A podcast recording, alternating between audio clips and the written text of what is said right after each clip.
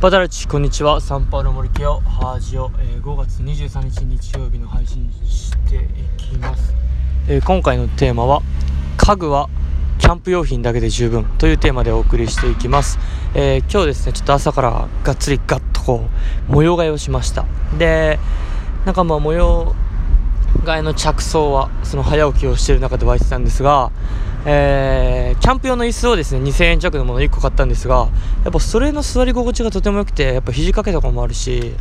はい。で本当にそれ買ってみて使ってみてですねもうやっぱ家具ってそれだけで十分やんと思いました。でこれまでですねちょっと1.5人掛けぐらいの小さい1万円弱で買ったソファーをですねここに五島に来てからすぐ買ってやっぱソファーとか1個椅子は大事だと思ってたんで、えー、買って使ってたんですが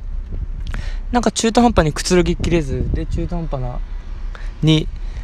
こう、な感じだったんです。でもまあ買ってたんで1年ずっと使ってたんですけど、思い切ってこのタイミングで、えー、そのソファーを手放す、手放しました。で、あの、使ってない折りたたみベッドみたいなのもあったんで、なんかいろいろと溜まってたんですよね。でもそういうの一新してですね、まあベッドをいい感じのソファー代わりにこうやって、で、ソファーが部屋からなくなって、で代わりにくつろぐ時にはそのキャンプ用の椅子でみたいな感じでしたらやっぱりこうすっきりしてやっぱもう模様替えによってですねなんかこう風水的にいいか分かんないですけどなんかすごく気の通り道ができたというか部屋の感じもこうすっきりしていいいい感じになりましたということでまあこのラジオで伝えたいことは本当に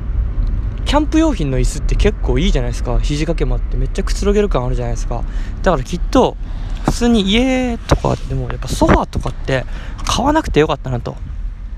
うん。1個ベッドぐらいいると思うけど、まあ、ベッドかソファーかどっちかにしてシンプルにですね。もう1個椅子とかは、